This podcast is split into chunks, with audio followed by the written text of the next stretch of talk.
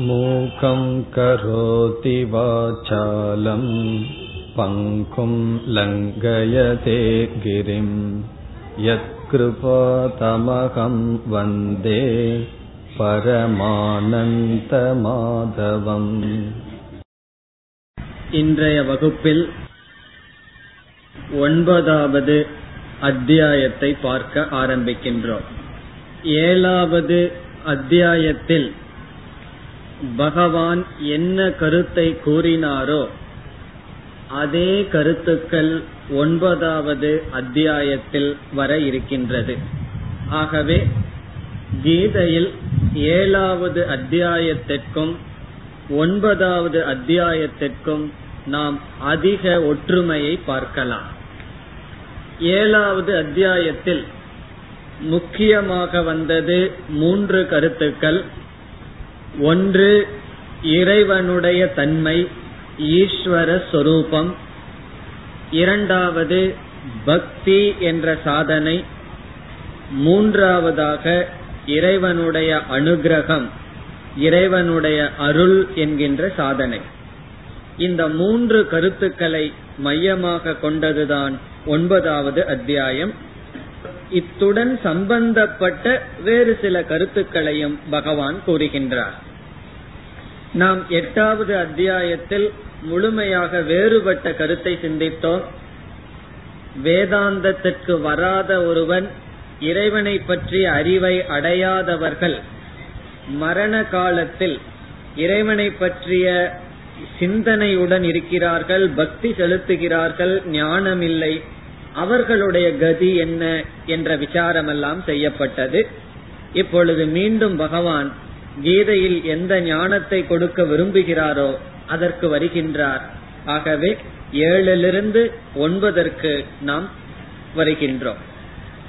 இனி இந்த அத்தியாயத்தில் நாம் வரிசையாக முறையாக என்னென்ன கருத்துக்களை பகவான் பேசுகிறார் என்று பார்ப்போம். முதலில் முதல் மூன்று ஸ்லோகங்களில் பகவான் பேசப் போகின்ற கொடுக்க போகின்ற ஞானத்தினுடைய பெருமையை பேசுகின்றார். நான் சொல்ல போகின்றது எப்படிப்பட்ட ஞானம் என்று ஞான ஸ்துதி செய்கின்றார். அத்துடன் ஒரு சில தகுதிகளையும் பகவான் பேசுகின்றார். இந்த தகுதியுடன் இந்த ஞானத்தை அடைய வேண்டும் என்றும் பேசுகிறார். ஆனால் முக்கியமாக முதல் மூன்று ஸ்லோகத்தில் வருகின்ற கருத்து ஞானத்தினுடைய மேன்மை. எப்படி துவங்குகின்றார் என்று பார்ப்போம். இதம் துதே குஹ்யதமம் பிரவக்ஷாமி அனசூயவே. ஞானம் விஜான சகிதம் யக்ஞாத்வா மோக்ஷசே அசுபாத். பகவானே துவங்குகின்றார் அர்ஜுனனுக்கு கேள்வி கேட்பதற்கு சந்தர்ப்பமோ அல்லது நேரமோ கொடுக்கவில்லை. எட்டாவது அத்தியாயம் முடிந்தவுடன் பகவானே துவங்குகின்றார். இப்பொழுது நான் உனக்கு ஒன்றை சொல்லப் போகின்றேன். அது என்ன? இதம் துதே குஹ்யதமம். குஹ்யம் என்றால் ரகசியம் என்று பொருள். சீக்ரெட் ரகசியம். குஹ்யதமம் என்றால் ரகசியங்களுக்குள் மேலான ரகசியத்தை தே உனக்கு நான் சொல்ல போகின்றேன். பிரவக்ஷாமி என்றால் நான் உனக்கு நான் சொல்ல போகின்றேன். பகவான் என்ன சொல்றார்? நான் உனக்கு ஒரு பெரிய ரகசியத்தை சொல்ல போகின்றேன். அது என்ன ரகசியமா? தன்னை பற்றிய ஞானத்தை பகவான் ரகசியம் என்று அறிமுகப்படுத்துகிறார். பிறகு ஏன் அர்ஜுனனுக்கு சொல்கின்றார்? மற்றவர்களுக்கு சொல்லவில்லை என்றால் நீ எப்படிப்பட்டவனாக இருக்கின்றாய் அர்ஜுனா? அனசூயவே. நீ பொறாமையற்றவனாக இருக்கின்றாய் என்று பகவான் கூறுகிறார். ஆகவே பொறாமை என்கின்ற குணம் இல்லாத உன்னிடம் நான் இதை சொல்கின்றேன். அசூயா என்றால் பொறாமை அனசூயா என்றால் பொறாமை இல்லாத மனம் அல்லது மற்றவர்களை குறை கூறாத மனம். மற்றவர்களை குறை கூறுவது சிலருக்கு குணமாக இருக்கும் உனக்கு அப்படிப்பட்ட குணம் கிடையாது. காரணம் இங்கு பகவானுடைய உபதேசத்தில் குறையை காணாத அர்ஜுனன் நிறையை கண்டு வருகின்றான். ஆகவே அப்படிப்பட்ட மனதை உடைய உனக்கு நான் ஒரு ரகசியத்தை சொல்லப் போகின்றேன் என்று பகவான் சொல்கின்றார். இப்ப யாராவது நம்மிடம் வந்து நான் உன்னிடம் ஒன்று சொல்ல வேண்டும் சொன்னா ஏதோ ஏதோ சொல்றேன் வச்சுக்கோ. திடீர்னு அவர் ஒரு பெரிய ரகசியத்தை நான் உனக்கு சொல்ல போறேன்னு நம்ம காதை எப்படி தீட்டிக்குவோம்? ஓ ஏதோ ரகசியத்தை சொல்றாங்கன்னு சொல்லி எல்லா பக்கமும் பார்த்து உட்கார வச்சு சொல்லுங்கன்னு சொல்லி நம்மள தயார் பண்ணிக்குவோம். அப்படி தயார் பண்ற ஏதோ பகவான் சொல்லிட்டு போனா அர்ஜுனன் வந்து அப்படியே பீஷ்மர துரோணரை வேடிக்கை பார்த்துட்டே கேட்டுறலாம். அப்படி அல்ல அர்ஜுனா நான் உனக்கு ஒரு ரகசியத்தை சொல்ல போகின்றேன் என்று ஆரம்பிக்கின்றார். பிறகு பகவான் கொடுக்கின்ற ஞானம் எப்படிப்பட்டதாம்? ஞானம் விஜயான சகிதம். இது அறிவு. சில அறிவெல்லாம் நம்ம தலையில தான் இருக்கும் வாழ்க்கைக்கு நடைமுறைக்கு வராது. எத்தனையோ விஷயங்களை தெரிஞ்சு வச்சிருக்கோம். அதுல என்ன நடைமுறைக்கு வரும்? விஜயான சகிதம். சாஸ்திரத்துல விஞ்ஞானம் என்றால் அனுபவ பூர்வமான ஞானம். இந்த ஞானம் உன்னுடைய முழு வாழ்க்கைக்கு பயன்படக்கூடியது. நேரடியாக உணரக்கூடிய ஞானத்தை நான் கூறுகின்றேன். பிறகு அர்ஜுனன் மீண்டும் நினைக்கலாம் இதையெல்லாம் தெரிஞ்சுதான் எனக்கு என்ன பிரயோஜனம் வரும் அதையும் சொல்கின்றார். எது ஞாத்வா அசுபாத் மோக்ஷதே எதை அறிந்து அசுபத்திலிருந்து பாபத்திலிருந்து துயரத்திலிருந்து நீ விடுதலை அடைவாய். ஆகவே முதல் ஸ்லோகத்தில் நான் உனக்கு ஒரு ரகசியத்தை சொல்கின்றேன் பொறாமையற்ற குறை கூறாத மனதை உடைய உனக்கு அனசூயவே. அசூயா இல்லாத உனக்கு நான் இந்த ஞானத்தை சொல்கின்றேன். அது அனுபவ பூர்வமானது என்றால் வெறும் அறிவில் மட்டுமல்ல உன்னுடைய வாழ்க்கைக்கு பயன்படக்கூடியது. இதை அறிந்தால் பாபத்திலிருந்தும் மன துயரத்திலிருந்தும் விடுதலை அடைவாய். பிறகு இரண்டாவது ஸ்லோகத்தில் கூறுகின்றார் மீண்டும் இந்த ஞானத்தை பகவான் வர்ணிக்கின்றார். தான் சொல்ல போகின்ற ஞானம் எப்படிப்பட்டதாம்? ராஜவித்யா ராஜகுஹ்யம் பவித்ரம் இதமுத்தமம். பிரத்யக்ஷாவகமம் தர்மியம் சுசுகம் கத்துமவ்யம் இந்த ஸ்லோகம் முழுவதும் பகவான் சொல்ல போகின்ற ஞானத்துக்கு அடைமொழி. என்னவாம்? பகவான் தான் சொல்ல போகின்ற ஞானம். அதை எப்படி சொல்கின்றார்? ராஜ வித்யா என்றால் ஞானம் ராஜ வித்யா என்றால் எல்லா ஞானத்துக்கும் ராஜாவாக இருக்கின்ற ஞானம் உயர்ந்த ஞானம். நம்ம வாழ்க்கையில எத்தனையோ விஷயங்களை தெரிஞ்சு வச்சிருப்போம். பேப்பர் படிச்சு நாலு விஷயத்த தெரிஞ்சு வச்சிருப்போம். அதெல்லாம் என்ன வித்யா? அது ராஜ வித்யா அல்ல. அதெல்லாம் நம்மளுடைய புத்தியை கெடுக்கின்ற விஷயங்கள்.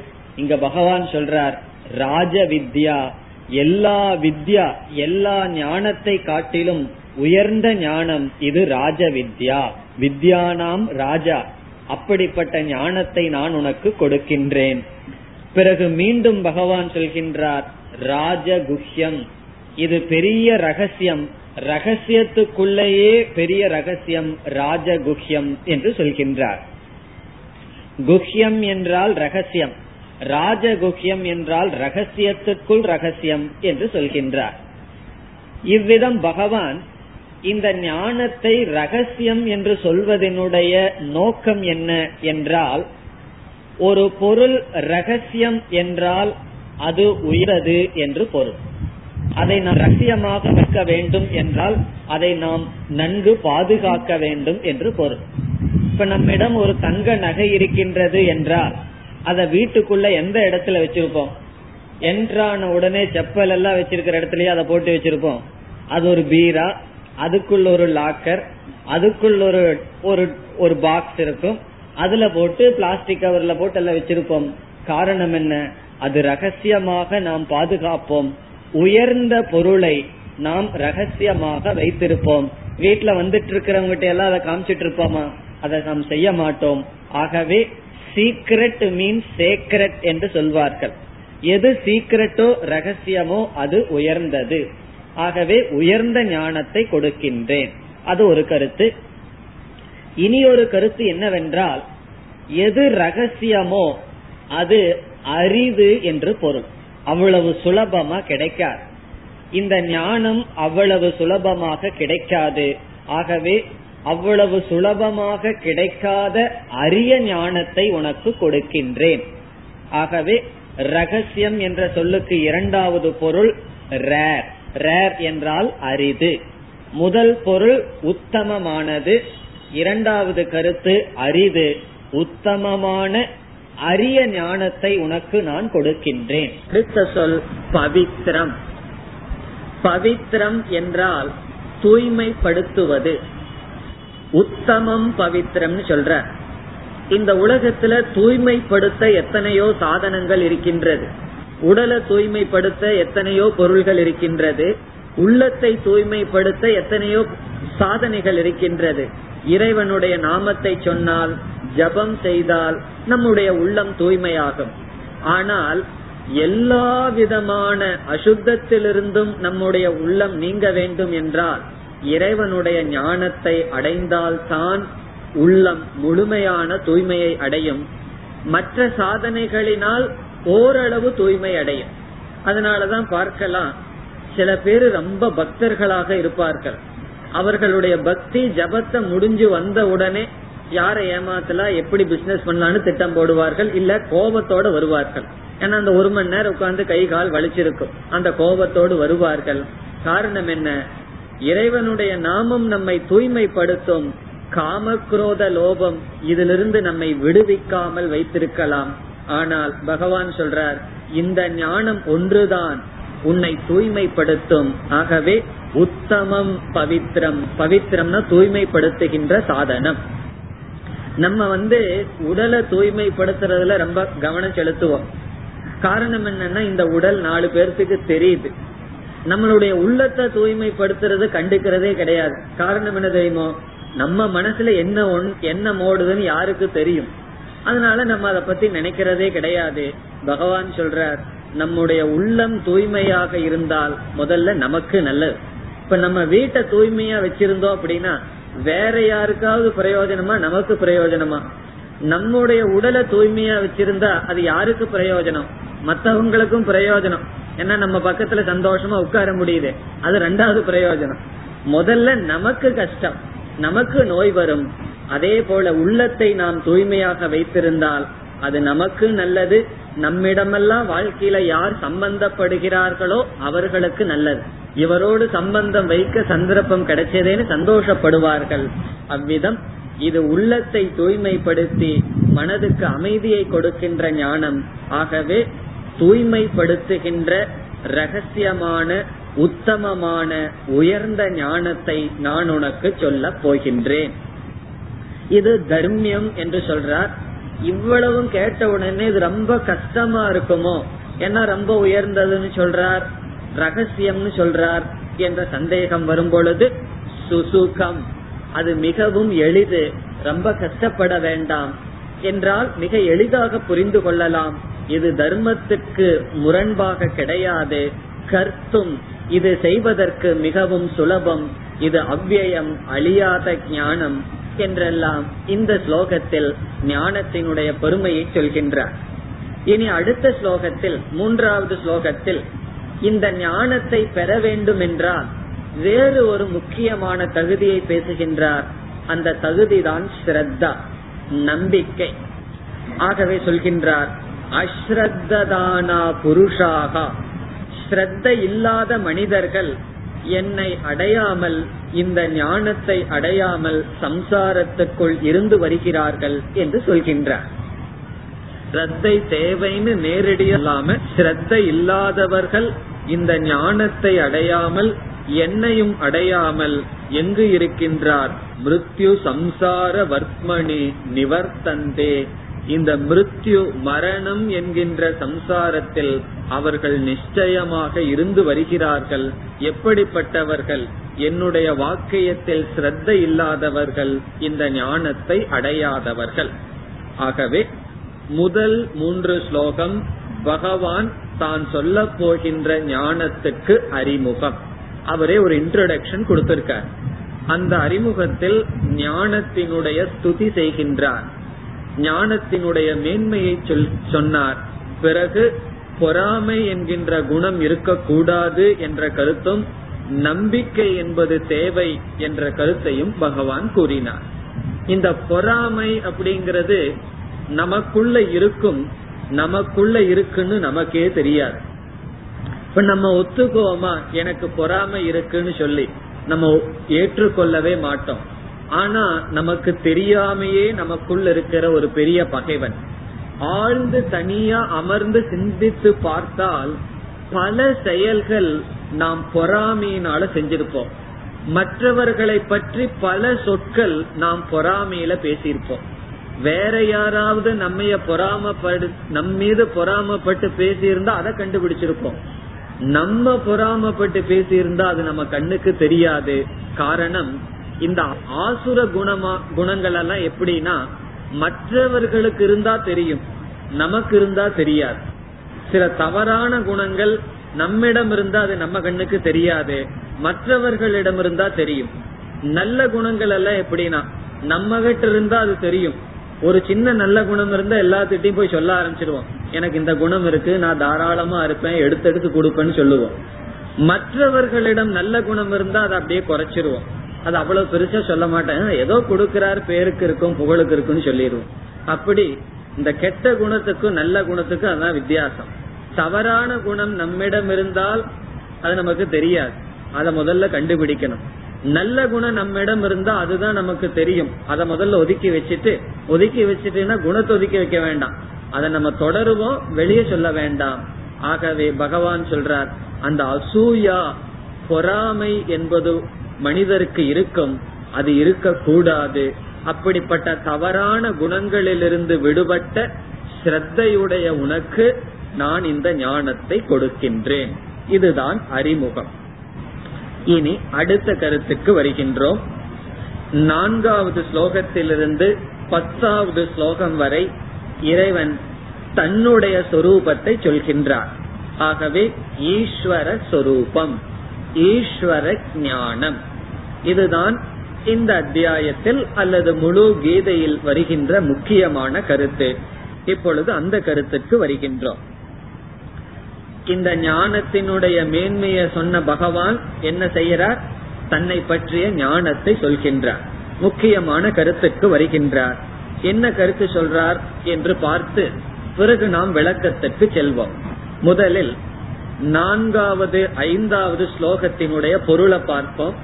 அதை பார்த்த உடனே நமக்கு தெரியும். பகவான் வந்து ஏன் இது ராஜகுக்கியம்னு சொன்னார்னு நமக்கு தெரியும். அதாவது ரகசியம்னு ஏன் சொன்னார்னு நமக்கு எப்ப தெரியும்? இதனுடைய பொழிப்புரைய மட்டும் பார்த்தாவே புரிஞ்சிடும் இது ரகசியம்தான் அப்படின்னு சொல்லி. என்ன சொல்றார் பகவான்? மயா ததமிதம் சர்வம் ஜெகதவ்யக்த மூர்த்தினா. மத்தாணி சர்வபூதாணி நஜாகம் தேஷு அவஸ்திதக. இது நான்காவது ஸ்லோகம். இதனுடைய பொருள் என்ன? அதை பார்த்து நேரடியா நமக்கு புரியுதான்னு பார்ப்போம். மயா ததமிதம் சர்வம். இவைகள் அனைத்தும் என்னால் வியாபிக்கப்பட்டுள்ளது. இந்த ஜெகத் அனைத்தும் என்னால் வியாபிக்கப்பட்டுள்ளது. எப்படிப்பட்ட என்னால் இந்த உலகம் வியாபிக்கப்பட்டிருக்கின்றது? அவ்வக்த மூர்த்தினா வெளி தோற்றத்துக்கு வராத என்னால் இந்த உலகம் அனைத்தும் வியாபிக்கப்பட்டுள்ளது. இது பகவான் கொடுக்கிற முதல் ஸ்டேட்மெண்ட் முதல் வாக்கியம். என்ன சொல்றார்? என்னால் எப்படிப்பட்ட நான் வெளி தோற்றத்துக்கு வராத என்னால் இந்த உலகமானது வியாபிக்கப்பட்டுள்ளது. பிறகு என்ன சொல்றார்? மத்தாணி சர்வபூதானி எல்லா ஜீவராசிகளும் என்னிடத்தில் இருக்கின்றது. என்னால் உலகம் அனைத்தும் வியாபிக்கப்பட்டுள்ளது. எல்லா ஜீவராசிகளும் என்னிடத்தில் இருக்கின்றது. இனி அடுத்த வரி என்ன சொல்றார்? நஜ அகம் தேஷு அவஸ்திதக. நான் அந்த ஜீவராசிகளுக்குள் இல்லை. நான் இந்த உலகத்தை வியாபித்திருக்கின்றேன். என்னால் இந்த உலகம் வியாபிக்கப்பட்டுள்ளது. எல்லா ஜீவராசிகளும் என்னிடத்தில் இருக்கின்றது. நான் அவைகளிடத்தில் இல்லை. அடுத்த ஸ்லோகத்துல பகவான் என்ன சொல்றார்? நஜமத்தானி பூதாணி பஷ்யமே யோகமைஸ்வரம். அடுத்த வரியில் என்ன சொல்றார்? நஜமத்தாணி பூதாணி. எந்த பூதங்களும் என்னிடத்தில் இல்லை. இதுதான் என்னுடைய யோகம் என்னுடைய மாயா சக்தி என்னுடைய ஐஸ்வர்யம் என்று சொல்ற பிறகு மீண்டும் சொல்றார் பூத பிரின் நஜ பூதத்தக இந்த எல்லா பூதங்களையும் காக்கின்ற நான் அந்த பூதங்களில் இல்லை. இப்ப என்ன பகவான் சொல்றாருன்னு மீண்டும் பார்ப்போம். நமக்கு எவ்வளவு தூரம் புரிகின்றதுன்னு பார்ப்போம். அதாவது முதல் வரி சொல்றார் என்னால் வெளித்தோற்றத்துக்கு வராத என்னால் இந்த உலகம் அனைத்தும் வியாபிக்கப்பட்டுள்ளது. எல்லா பூதங்களும் எல்லா உயிரினங்களும் என்னிடத்தில் இருக்கின்றது. நான் அவைகளிடத்தில் இல்லை. இத சொன்ன அடுத்த வரியிலேயே என்ன சொல்றார்? எந்த பூதங்களும் என்னிடத்தில் இல்லை. இது முரண்பாடு மாதிரி தெரியுதா? முரண்பாடு மாதிரி தெரியலையா? ஒரு ஸ்லோகத்தை சொல்லி அடுத்த ஸ்லோகத்திலேயே பகவான் பிளேட்டை மாத்திடுற. சில பேர் பிளேட்டை மாத்துவாங்கன்னு சொல்லுவாங்க தெரியுமோ? அந்த மாதிரி மாத்திடுற. என்ன சொல்றார்? என்னால் இந்த அகில உலகமும் வியாபிக்கப்பட்டிருக்குன்னு சொல்றார். அடுத்ததாக என்ன சொல்றார்? என்னிடத்தில் எல்லா உயிரினங்களும் இருக்குன்னு சொல்றார். என்னிடத்தில் அவைகள் இருக்கான் பிறகு என்ன சொல்றார்? நான் அவைகளிடத்தில் இல்லை. அடுத்த வரியில் என்ன சொல்றார்? என்னிடத்தில் எந்த ஜீவராசிகளும் கிடையாதுன்னு சொல்றார். இதுதான் என்னவா? என்னை பற்றிய ஞானம். அப்ப இது நமக்கு புரியுதோ? இதுதான் ரகசியம்னு சொல்றார் பகவான். ஆகவே இப்ப இத நம்ம என்ன செய்யணும்? நம்ம விசாரம் பண்ணி சங்கரர் போன்ற மகான்கள் இதுக்கு என்ன விளக்கம் சொல்ற சொல்லியிருக்கார்கள் பார்த்து நம்ம விசாரம் பண்ணி இத புரிஞ்சுக்கணும். ஆகவே இப்பொழுது நம்முடைய முயற்சி என்ன? இந்த பகவானுடைய முரண்பாடு போன்ற வார்த்தையை புரிந்து கொள்வதுதான் இன்றைய வகுப்பில் நாம் செய்கின்ற முயற்சி. நீங்க எட்டாவது அத்தியாயத்தில் அப்படியே கொஞ்சம் தூங்கி இருந்தா பரவாயில்ல. அது போயிட்டு போகட்டும். எட்டாவது அத்தியாயம் முக்கியம் அல்ல ஒன்பதாவது அத்தியாயத்துல நம்ம வெளிச்சுக்கணும் அது இந்த வகுப்புல கொஞ்சம் கவனமாக இருக்க வேண்டும். நம்ம முயற்சி பண்ணுவோம். பகவான் என்ன சொல்லி இருக்காருன்னு புரிஞ்சுக்கிறதுக்கு. அப்படி புரியலன்னா என்ன செய்வோம்? கொஞ்ச நாள் ஆனா நமக்கு புரியும். அல்லது அடுத்த அத்தியாயங்கள்ல புரியறதுக்கு முயற்சி செய்வோம். ஏன்னா இங்க பகவான் ஒரு முக்கியமான கருத்தை சொல்ல வருகின்றார். மீண்டும் பகவான் என்ன சொல்லி இருக்காருன்னு சொல்லிட்டு விசாரத்துக்கு போவோம். என்ன பகவான் சொன்னார்? என்னால் அகில உலகமும் வியாபிக்கப்பட்டுள்ளது. எல்லா ஜீவராசிகளும் என்னிடத்தில் இருக்கின்றன. நான் அவைகளிடத்தில் இல்லை. பிறகு எந்த ஜீவராசிகளும் என்னிடத்தில் கிடையாது. என்னிடத்தில் ஜீவராசிகள் இருக்கின்றது. என்னிடத்தில் ஜீவராசிகள் இல்லை. அவைகளிடத்தில் நான் இல்லை. நான் எல்லா இடத்திலும் வியாபிக்கின்றேன். இப்படி பகவான் பேசுகின்றார். இதனுடைய தாற்பயம் என்ன? இதுல இருந்து பகவான் என்ன கருத்தை சொல்ல விரும்புகின்றார் என்று இப்பொழுது நாம் விசாரத்தை ஆரம்பிக்கின்றோம். இறைவனுக்கும் இந்த உலகத்துக்கும் எப்படிப்பட்ட சம்பந்தம் இருக்கின்றது என்ற கேள்வி முதலில் கேட்கப்படுகின்றது. இறைவனை நாம் வாழ்க்கையில் வழிபட்டு வருகின்றோம். பகவான வந்து கும்பிட்டு வர்றோம். இறைவன் வந்து நம்மளைய காப்பாற்றுவார்னு ஒரு கோயிலுக்கு போய் கும்பிடுறோம். ஒரு நாமத்தை சொல்லி கும்பு வழிபட்டு வருகின்றோம். அந்த கடவுளுக்கும் உலகத்துக்கும் என்ன சம்பந்தம்?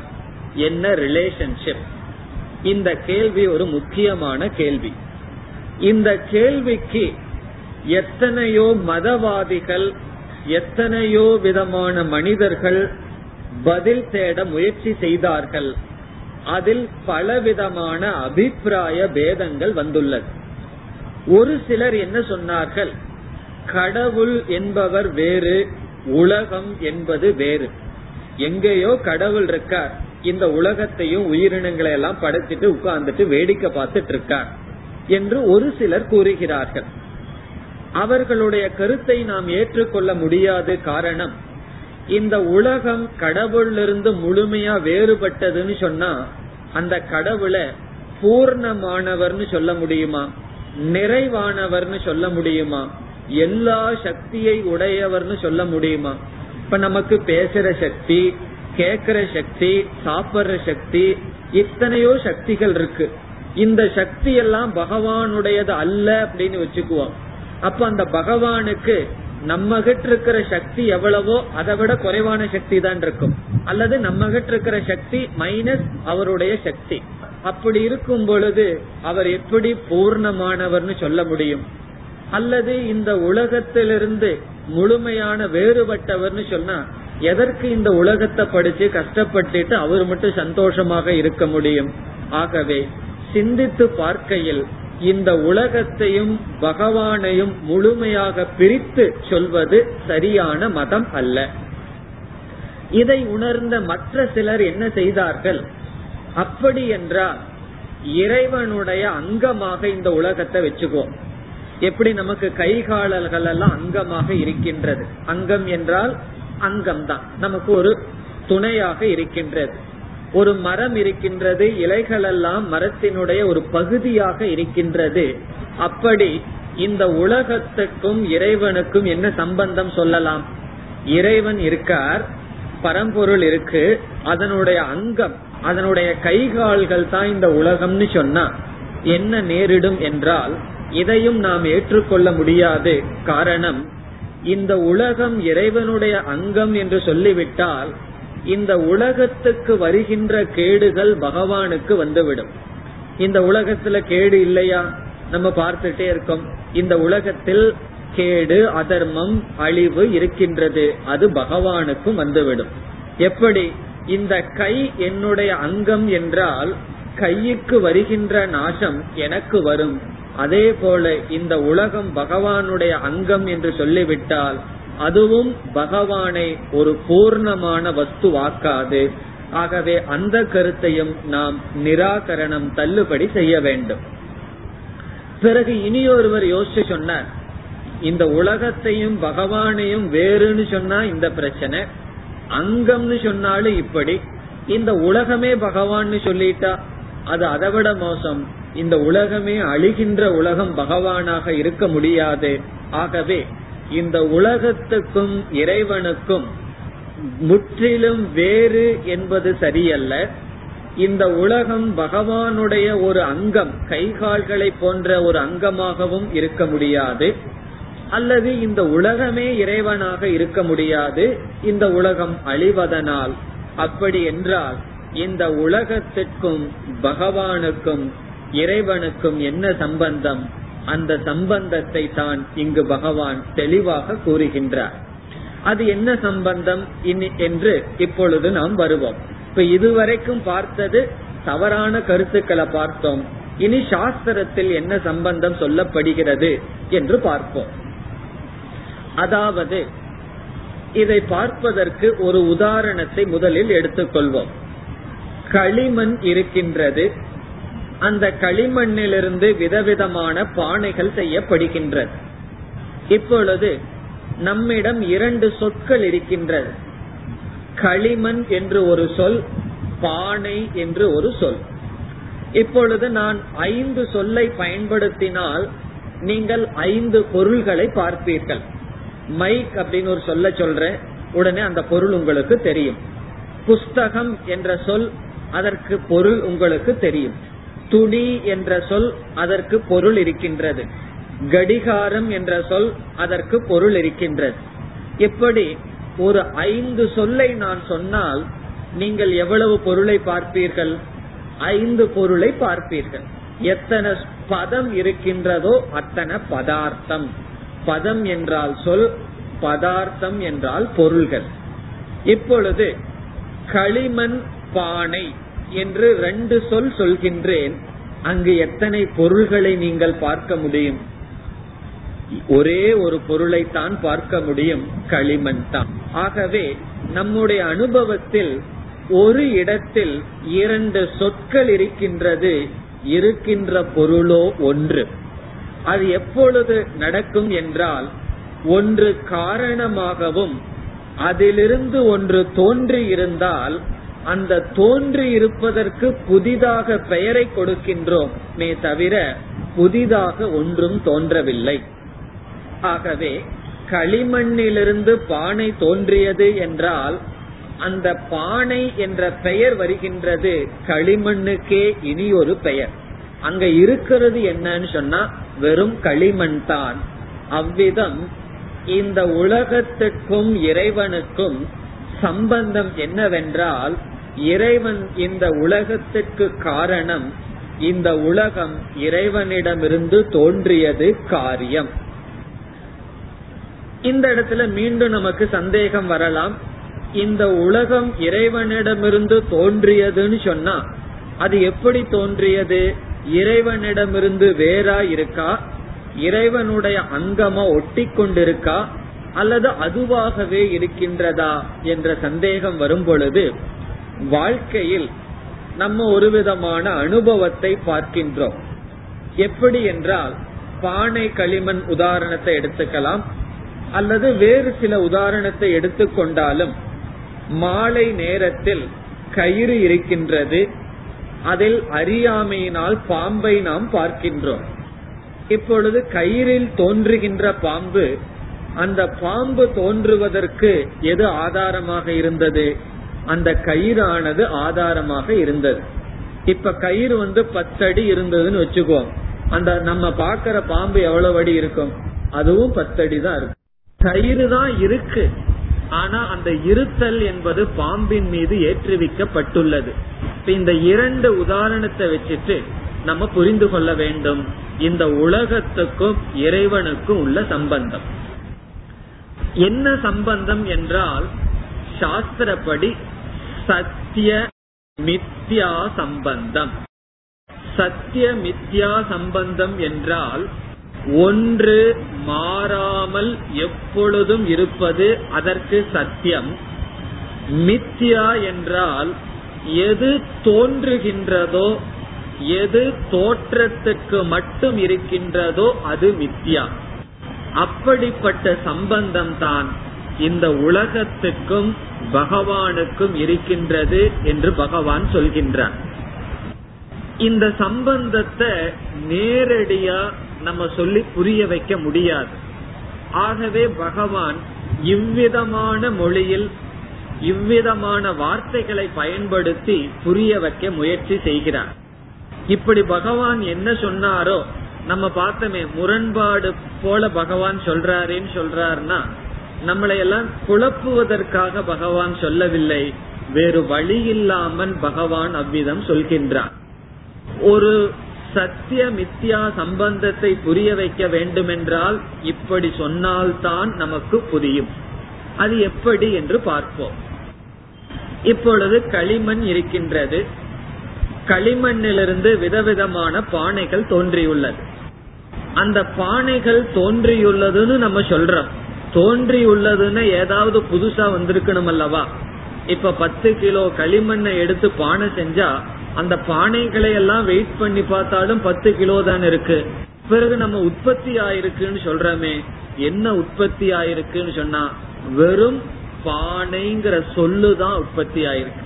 உண்மையிலேயே எந்த பொருளும் உற்பத்தியாகவில்லை அதேதான் பகவான் சொல்றார் என்னிடமிருந்து இந்த உலகம் தோன்றியது என்றால் வெறும் நாம ரூபங்கள் தான் தோன்றின வெறும் சொற்கள் தான் தோன்றின தவிர எதுவும் தோன்றவில்லை. நான் இந்த உலகத்தில் சத் சுரூபமாக இருத்தல் சொரூபமாக வியாபித்துள்ளேன் என்று பகவான் சொல்கின்றான். இப்பொழுது களிமண்ண உதாரணத்தை வச்சு பகவானுடைய சொல்ல எப்படி புரிந்து கொள்ள வேண்டும் என்றால் களிமண் பேசுகின்றதாக கற்பனை பண்ணுவோம். இப்ப பகவான் எப்படி பேசினாரோ அதே போல ஒரு களிமண் பேசுகின்றது. களிமண் என்ன சொல்கின்றது? நான் எல்லா பானையிடத்திலும் வியாபித்து இருக்கின்றேன். களிமண் சொல்லுது பகவான் சொல்றத களிமண் சொல்றதாக எடுத்துக்கொள்வோம். பிறகு மீண்டும் களிமண் என்ன சொல்கின்றது? எல்லா பானைகளும் என்னிடத்தில் இருக்கின்றன. இப்படி களிமண் சொன்னா அது தப்பா சரியா? களிமண் சொல்லாதுன்னு சொல்லாதீங்கோ. கற்பனை தான் உதாரணம் தான் என்ன களிமண் சொல்கின்றது? எல்லா பானைகளும் என்னிடத்தில் இருக்கின்றது. அது உண்மைதான். களிமண்ணை எடுத்துட்டோம் அப்படின்னா பானைன்னு கிடையாது. பிறகு அடுத்த ஸ்டேட்மெண்ட் களிமண் என்ன சொல்லலாம்? நான் எந்த பானை இடத்திலும் கிடையாது. உண்மைதானே? ஒரு பானை இடத்தில் களிமண் இருந்ததுன்னு சொன்னா அந்த பானைய உடைச்சிட்டோம் அப்படின்னா களிமண் இருக்கக்கூடாது. ஆகவே ஒரு களிமண் வந்து நான் பானை இடத்தில் இல்லைன்னு சொன்னா பானைங்கிறது இருக்கோ இல்லையோ களிமண் இருக்கு. பானை உடைந்தாலும் களிமண் இருக்கின்றது. ஆகவே பானையினுடைய இருப்பில் என்னுடைய இருப்பு அல்ல. பானை இருந்தாலும் இல்லாட்டியும் நான் இருக்கின்றேன். ஆனால் பானை இருக்க வேண்டும்னு சொன்னா நான் இருந்தா தான் அந்த பானை இருக்க முடியும். ஆகவே களிமண் என்ன சொல்லலாம்? எல்லா பானைகளும் என்னிடத்தில் இருக்கின்றது. நான் எந்த பானை இடத்திலும் கிடையாது. பிறகு இனியொரு வார்த்தையும் களிமண் சொல்லலாம். உண்மையிலேயே பானைகள் எல்லாம் என்னிடத்தில் கிடையாது. என் மீது பானை என்ற சொல் ஏற்றி வைக்கப்பட்டுள்ளதே தவிர உண்மையிலேயே பானைகள் எல்லாம் என்னிடத்தில் இருக்கா? அதுவும் கிடையாது. ஆகவே இந்த மூன்று வார்த்தைய களிமண் சொல்லியிருக்கு. என்ன சொல்கின்றது? எல்லா பானைகள் என்னிடத்தில் இருக்கின்றது. அதுல உங்களுக்கு முரண்பாடு தெரியுதா? கிடையாது. எந்த பானை இடத்திலும் நான் இல்லை. அதுலயும் முரண்பாடு கிடையாது. பானை உடைஞ்சாலும் களிமண் இருக்கு. பிறகு களிமண் சொல்லலாம் பானைகள் எல்லாம் என்னிடத்திலும் கிடையாது. என்னிடத்தில் எல்லா பானைகளும் இருக்கின்றது. என்னிடத்தில் பானைகள் கிடையாது. காரணம் எனக்கு ஒரு நாம ரூபம் கொடுக்கப்பட்டு பானை என்று சொல்கிறார்கள். இப்படி ஒரு களிமண் சொல்றது சரின்னு சொன்னா பகவான் சொல்றதுல தப்பு இருக்க முடியுமோ? அதே போல இந்த களிமண் உதாரணத்தை புரிஞ்சிடுதுன்னு சொன்னா நம்ம மனசில் இருக்கிற புத்தியில் இருக்கிற களிமண் எல்லாம் போயிரும் அர்த்தம். புத்தி வேலை செய்யலின்னு என்ன சொல்லுவார்கள் தெரியுமோ? மண்டையில களிமண் இருக்கான்னு சொல்லுவார்கள். இந்த களிமண்ணை வச்சே களிமண்ணை நீக்கி விடலாம். இனி நம்ம பகவானுடைய தத்துவத்திற்கு வருவோம். பகவான் என்ன சொல்றார்? இந்த எல்லா ஜீவராசிகளும் என் மீது ஏற்றி வைக்கப்பட்டுள்ளது ஆகவே நான் என்ன சொல்கின்றேன்? எல்லா ஜீவராசிகளுக்குள் நான் இருக்கின்றேன். எனக்குள் எந்த ஜீவராசியும் கிடையாது. அதே சமயத்தில் நானும் எந்த ஜீவராசிகள் உள்ளும் கிடையாது. இந்த களிமண்ணுடைய உதாரணத்தை வச்சுட்டு இந்த உலகத்திற்கும் ஜெகத்திற்கும் உள்ள ரிலேஷன்ஷிப் சம்பந்தத்தை புரிந்து கொள்ள வேண்டும். இப்படி புரிந்து கொண்டு விட்டால் நமக்கு என்ன எஞ்சி இருக்கும் என்றால் படைப்பு என்று ஒன்று கிடையாது. அது வெறும் தோற்றம். அதை கொஞ்சம் சிந்திச்சா தான் நமக்கு புரியும். நம்ம பார்த்துட்டே இருந்தா நமக்கு அது புரியாது. அது எப்படி சொல்ல முடியும்? நம்ம இந்த உலகத்தை பார்த்துட்டு இருக்கோம் அதை பொய்ன்னு எப்படி சொல்வீர்கள் என்றால் அதான் பகவானுடைய யோகம். அதத்தான் சொல்றார். மம யோகம் ஐஸ்வர்யம் அப்படின்னு சொல்ற இந்த மேஜிக் காரணம் என்ன செய்வான் தெரியுமோ? இருக்கிற பொருளை நம்ம இல்லாத நம்ம கண்ணுக்கு தெரியாம பண்ணுவான். சுவாமிஜி சொல்லுவார் வேதாந்தம் தான் பெரிய மேஜிக்கா அத நம்ம பார்த்துட்டு இருக்கையிலேயே இல்லைன்னு சொல்லிடுவோம் காரணம் என்ன? இது வெறும் தோற்றம். இது வெறும் காணல் நீரை போல. அல்லது கயிற்றில் பார்க்கும் பாம்பை போல இந்த உலகம் மித்தியா நான் சத்தியம். அதுதான் இந்த உலகத்துக்கும் எனக்கும் உள்ள சம்பந்தம். இது வந்து வேதாந்தத்துல கடைசி நிலையில இருந்து சொல்கின்ற சம்பந்தம். ஆரம்ப காலத்துல எல்லாம் பக்தர்களுக்கு சொல்ற சம்பந்தம் என்ன தெரியுமோ? பகவான் வந்து இந்த உலகத்தை படைச்சார். அப்ப படைக்கும் போது பிரம்மான்னு பேரு. இந்த உலகத்தை காத்துட்டு இருக்கிறார் அப்ப அந்த பகவானுக்கு விஷ்ணு என்று பெயர். இந்த உலகத்தை தன்னிடம் எடுத்துக்கொள்றார் அப்பொழுது சிவன்னு பேரு. மும்மூர்த்திகள் என்றெல்லாம் சாஸ்திரம் சொல்லும் புராணம் சொல்லும். அது தவறு கிடையாது. அவைகளெல்லாம் முதல் படி. இங்க பகவான் வந்து கடைசி படியில் இருக்கார். அதனாலதான் இந்த ஞானத்தை சொல்றதுக்கு முன்னாடி அவ்வளவு தூரம் சொன்னார். இது ரகசியம். இது உத்தமமான ஞானம் அது புரியாத ஞானம் என்றெல்லாம் பகவான் ஏன் சொன்னார்? உத்தமமான கடைசி நிலையிலிருந்து பகவான் பேசுகின்றார். ஆகவே என்ன அறிவை இந்த அத்தியாயத்துல பகவான் கொடுக்கின்றார்? கொடுத்துட்டு ராஜ வித்யான்னு சொல்றார் இந்த அகில பிரபஞ்சமுமே வெறும் தோற்றம். இது மித்தியா மித்தியா என்றால் அது நம்மளுடைய தோற்றத்துக்கு தான் இருக்கே தவிர உண்மையா கிடையாது. அது நம்மளுடைய அனுபவத்துக்கு இருக்கும். விசாரம் பண்ணி பார்த்தா கிடையாது. அப்படி நம்ம எத்தனை அனுபவங்களை பார்க்கின்றோம்? காணல் நீரை பார்க்கிறோம். தூரத்திலிருந்து பார்த்தா தண்ணி நம்மளுடைய கண்ணுக்கு தெரிகின்றது. நம்மளுடைய கண்ணுக்கு தண்ணீர் தெரியுது. விசாரம் பண்ணி பார்த்தால் தண்ணீர் கிடையாது. ஒரு இடத்துல நிஜமாலுமே தண்ணி இருக்கு கண்ணு வந்து தண்ணி இருக்குன்னு சொல்லுது. இனி ஒரு இடத்துல வறண்ட பிரதேசம் இருக்கு கண்ணு சொல்லுது தண்ணி இருக்குன்னு சொல்லு. நம்ம என்ன புரிஞ்சுக்கிறோம்? அது வெறும் தோற்றம். அது உண்மை அல்லன்னு புரிஞ்சுக்கிறோம். பகவான் சொல்றார் அப்படி இந்த அகில பிரபஞ்சமுமே வெறும் தோற்றம். பிறகு இது இருக்கேன்னு சொன்னா அந்த இருத்தல் என்னிடமிருந்து வந்தது என்று பகவான் சொல்கின்றார்.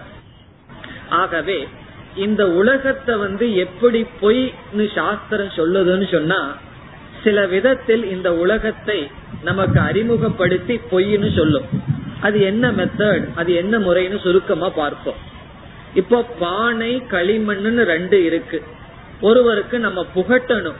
பானை அப்படிங்கறது ஒரு பொருள் அல்ல அது வெறும் பொய். இருக்கிறது களிமண்கிற ஒரே ஒரு தத்துவம். இப்போ ஒரு சிறிய மனதுக்கு அல்லது குழந்தை மனதுக்கு அந்த தத்துவத்தை புகட்டணும்னு சொன்னா எடுத்த உடனே பானைங்கிறதெல்லாம் ஒண்ணு இல்லைன்னு சொன்னா அந்த மனதுக்கு புரியுமா?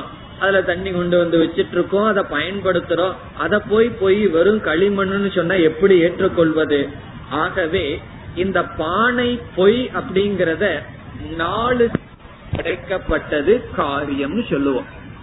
பானை படைக்கப்பட்டது என்றால் அதற்கு காரணம் என்ன என்ற கேள்வி அடுத்ததாக வரும். ஆகவே இரண்டாவது படி அதற்கு காரணம் களிமண். இப்ப முதல் வார்த்தை பானை என்பது படைக்கப்பட்ட ஒன்று. காரியம்னு சொல்றது. படைக்கப்பட்டதுக்கு காரியம். எது படைப்பதற்கு மூலமோ அதை காரணம்னு சொல்ற இப்ப முதல் ஸ்டெப் எப்படி அறிமுகப்படுத்துகின்றோம்? பானை என்பது காரியம். அதற்கு காரணம் களிமண். மூன்றாவதாக என்ன சொல்றோம்? இந்த காரிய காரணத்தை பார்த்தா காரணத்திலிருந்து காரியம் வேறல்ல. காரணத்திலிருந்து அதிலிருந்து வந்தது வேறல்லன்னு சொல்லி காரிய காரண ஐக்கியப்படுத்துவோம். விசாரம் பண்ணி பார்த்தா இங்க களிமண்ணிலையும் களிமண் தான் இருக்கு. பானையிலும் களிமண் தான் இருக்கு. ஆகவே எதிலிருந்து எது தோன்றியதோ அதற்குள் வேதம் இல்லை. இப்ப மூன்றாவது படியில என்னாச்சு? காரியம்ங்கிறது ஒன்று கிடையாது. காரணத்தை தான் காரியம்னு சொல்றோம். அப்ப காரியத்தை நம்ம விட்டுறோம் நிஷேதம் பண்ணிடுறோம். காரியம் என்பது ஒன்று இல்லைன்னு சொன்னா களிமண்ணுக்கு காரணம்ங்கிற பெயர் எதற்கு கொடுக்கிறோம்? இப்போ ஆசிரியர்ங்கிற பெயர் எனக்கு எவ்வளவு நேரம் வரும்? என்னிடம் யாராவது மாணவன் இருந்தா ஆசிரியர்னு பெயர். மாணவர்கள் சென்று விட்டா ஆசிரியர்ங்கிற பெயரும் சென்று விடும். அதே போல காரியம்ங்கிறது ஒன்று இல்லைன்னு சொன்னா பிறகு களிமண்ணுக்கு காரணம் எதற்கு பெயரை கொடுக்கணும்? அப்ப அதையும் நீக்கணும். களிமண் காரணமும் அல்ல காரியமும் அல்ல. இருக்கிறது ஒரே தத்துவம். இப்ப எப்படி நாலு படி காரியம் என்ற பானையை அறிமுகப்படுத்தி அதற்கு காரணம் களிமண்ணை அறிமுகப்படுத்துவது இரண்டாவது மூன்றாவது காரியம்ங்கிறது ஒண்ணு தனியா கிடையாது. நான்காவது அப்படி என்றால் களிமண்ணுக்கு காரணங்கிற தகுதியும் கிடையாது. என்ன இருக்குன்னா ஒரே ஒன்றுதான் இருக்கின்றது. அனுபவத்துல விவகாரத்துல ஏதோ ரெண்டு இருக்குன்னு சொல்றோம். அதே போல சாஸ்திரம் என்ன பண்ணும்? ஆரம்பத்துல இந்த உலகத்தை பார்த்துட்டு இருக்கிற நம்மிடம் உலகம் எல்லாம் ஒண்ணு இல்ல மாயைன்னு சொன்னா நமக்கு புரியாது. உடனே சாஸ்திரம் என்ன சொல்லும்? இந்த உலகம் என்பது படைக்கப்பட்டது. அதுக்கு ஒரு பெரிய கதையெல்லாம் இருக்கும். ஆகாசம் வந்தது வாயு வந்தது அக்னி வந்தது நீர் வந்தது பிருத்திவி வந்தது. இப்படியெல்லாம் தோன்றியது என்று இந்த உலகத்தை காட்டி முதல்ல காரணமா இருந்தது சூக்மமா இருந்தது ஸ்தூலமா வந்தது என்றெல்லாம் சொல்லி இந்த உலகம் காரியம் படைக்கப்பட்டது என்று அறிமுகப்படுத்தப்படும். அதற்கு அடுத்தது என்ன செய்யும் சாஸ்திரம்?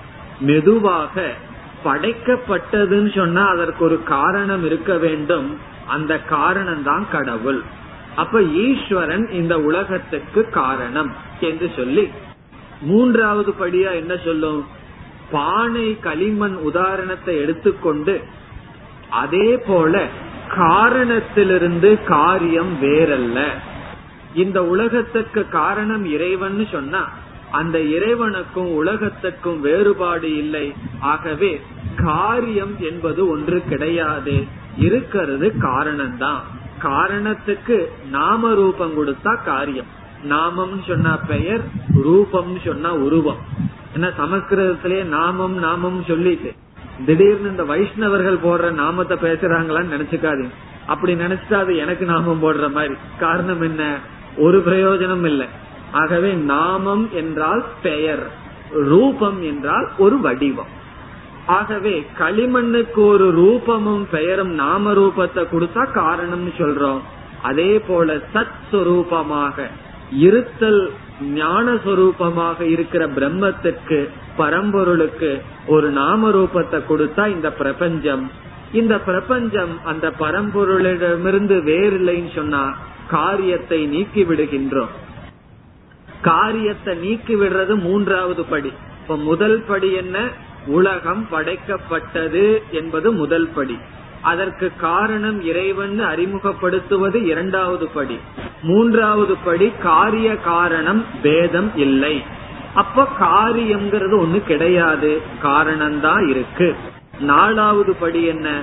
காரியம்னே இல்லைன்னு சொன்னா அந்த பரம்பொருளுக்கு காரணம்னு எதற்கு பெயரை கொடுக்கணும்?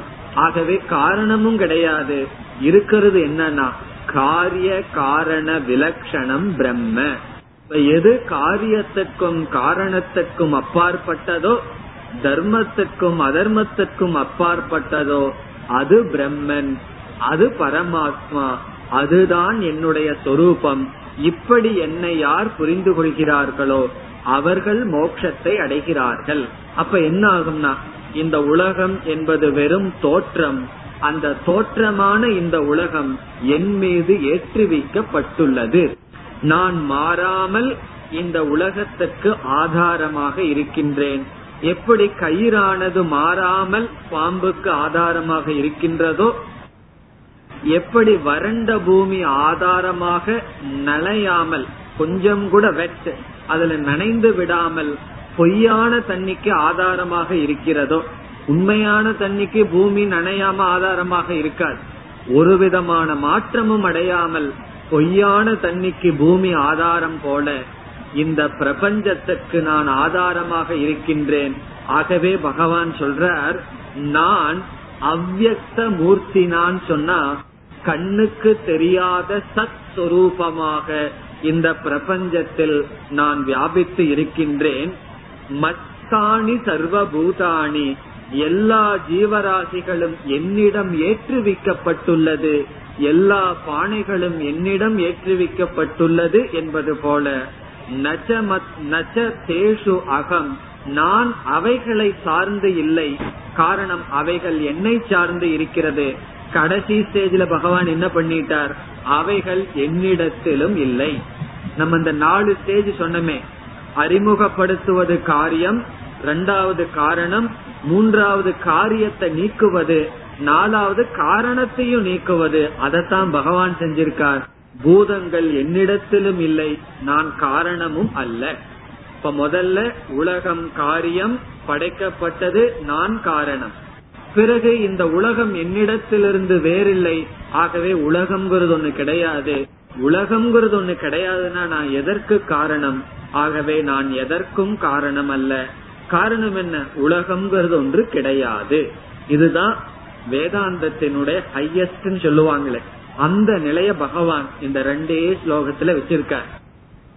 மீண்டும் இந்த மாதிரி பகவான் எப்ப பேசுவார்னா பதிமூணாவது அத்தியாயத்துலதான் பேசுவார். அது வரைக்கும் என்ன பண்ணுவார்? இது உயர்ந்த கருத்து மேலான கருத்து இந்த கருத்தை நாம் புரிந்து கொள்வது அவ்வளவு சுலபம் அல்ல. அது பகவானுக்கே தெரியும். சொல்ல வேண்டாம் நமக்கே தெரியும். பகவான் சொல்ல வேண்டாம். இது இவ்வளவு சுலபம் அல்லன்னு சொல்லி. பிறகு என்ன பண்ணுவார்னு சொன்னா இந்த முதல் ரெண்டு கருத்திலேயே பகவான் இருப்பார். நான் தான் காரணம் இந்த உலகம் காரியம். இந்த கருத்துல தான் பகவான் இந்த அத்தியாயத்துல மேற்கொண்டும் தொடருவார். பத்தாவது அத்தியாயம் பதினோராவது அத்தியாயம் பன்னெண்டாவது அத்தியாயம் முழுவதும் பஸ்ட் ஸ்டேஜ்லயே இருக்க போறார். என்ன சொல்ல போறார்? நான் இந்த உலகத்துக்கு காரணம் என்னிடமிருந்து தான் உலகம் வந்தது. இந்த உலகத்தை வெறுத்துட்டு நீ என்னிடத்துல பக்தி செலுத்த முடியாது. எல்லா ஜீவராசிகளும் நானாகவே இருக்கின்றேன். இந்த உலகத்தை பார்க்கும்போது என்ன பாக்குற மாதிரி நீ நினைச்சுக்கோன்னு சொல்லி நான் காரணம் இந்த உலகம் காரியம்ங்கிற ஃபர்ஸ்ட் ஸ்டேஜ்லயே பகவான் கீதையில தொடர போறார். ஆனா பகவான் ஏன் அந்த நிலையிலேயே இருக்காருன்னு சொன்னா இந்த உலகத்துல விருப்பு வெறுப்பு இருக்கிற வரைக்கும் இந்த அறிவு நமக்கு வராது. இப்ப நம்ம மனசில் இருக்கிற விருப்பு வெறுப்பை நீக்கணும்னா என்ன பண்ணணும்?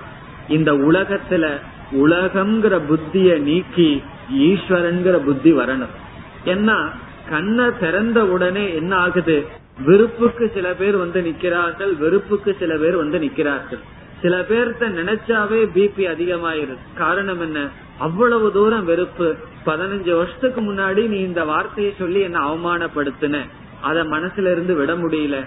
அவர்களை நினைச்சாவே கிளாஸுக்கே வந்து பக்கத்துல உட்கார்ந்து இருந்தாவே கொஞ்சம் பிபியோட உட்கார்ந்து இருப்போம் காரணம் என்ன? நீ அப்படியெல்லாம் செஞ்சிருக்கன்னு சொல்லி இந்த உலகத்தை நம்ம நல்லா பிரிச்சு வச்சிருக்கோம்.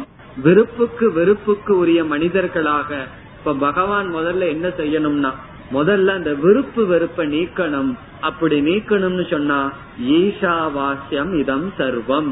அனைத்தும் ஈஸ்வர சுரூபம் என்ற ஞானத்தை கொடுத்து விருப்பு வெறுப்ப நீக்கினவுடன் மனது தூய்மையானவுடன் என்ன ஆகும்னா இந்த கருத்து நமக்கு புரியும். இப்ப என்ன பண்ணுவோம்?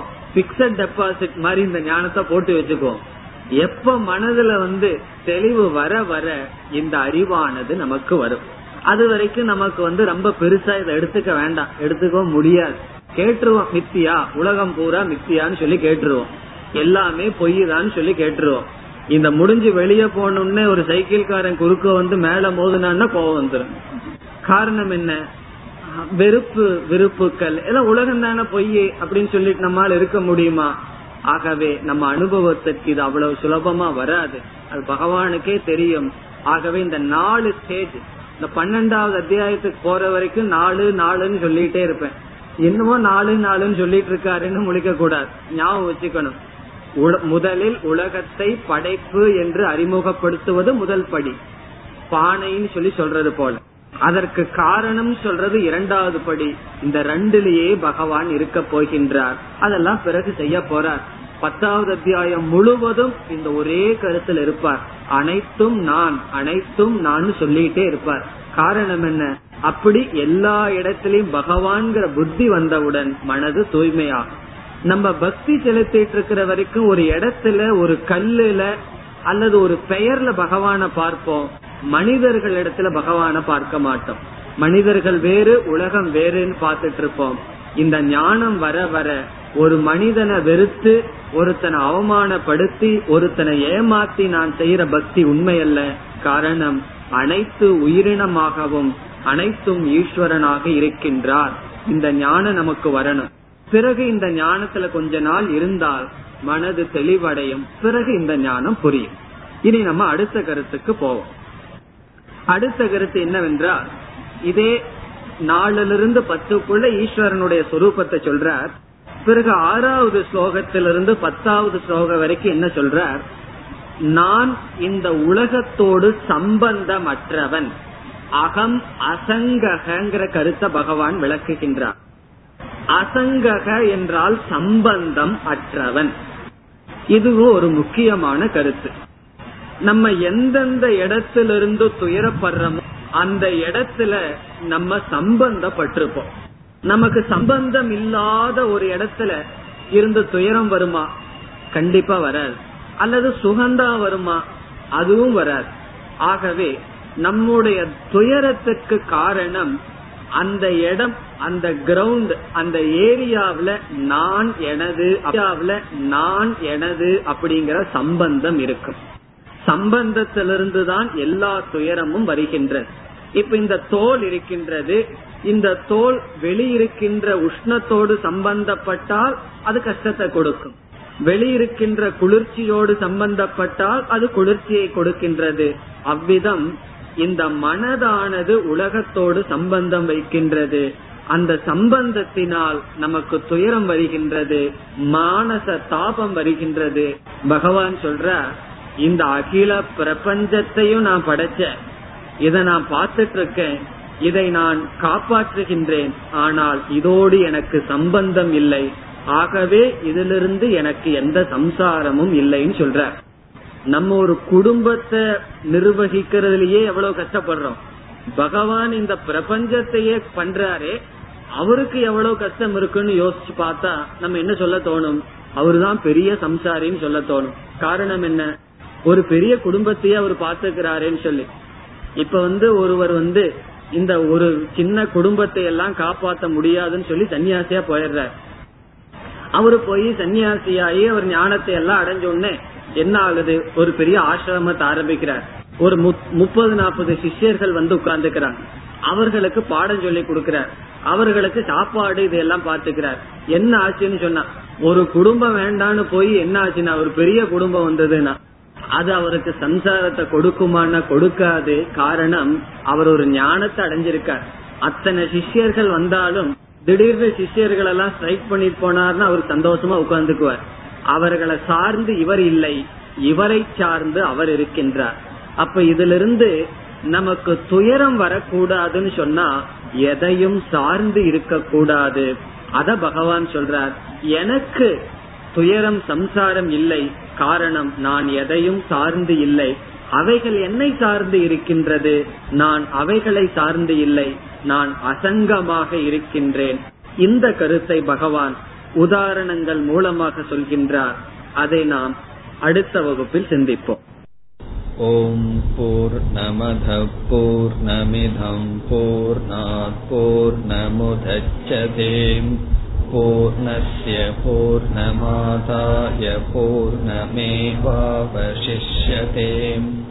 ॐ शान्ति शान्ति शान्तिः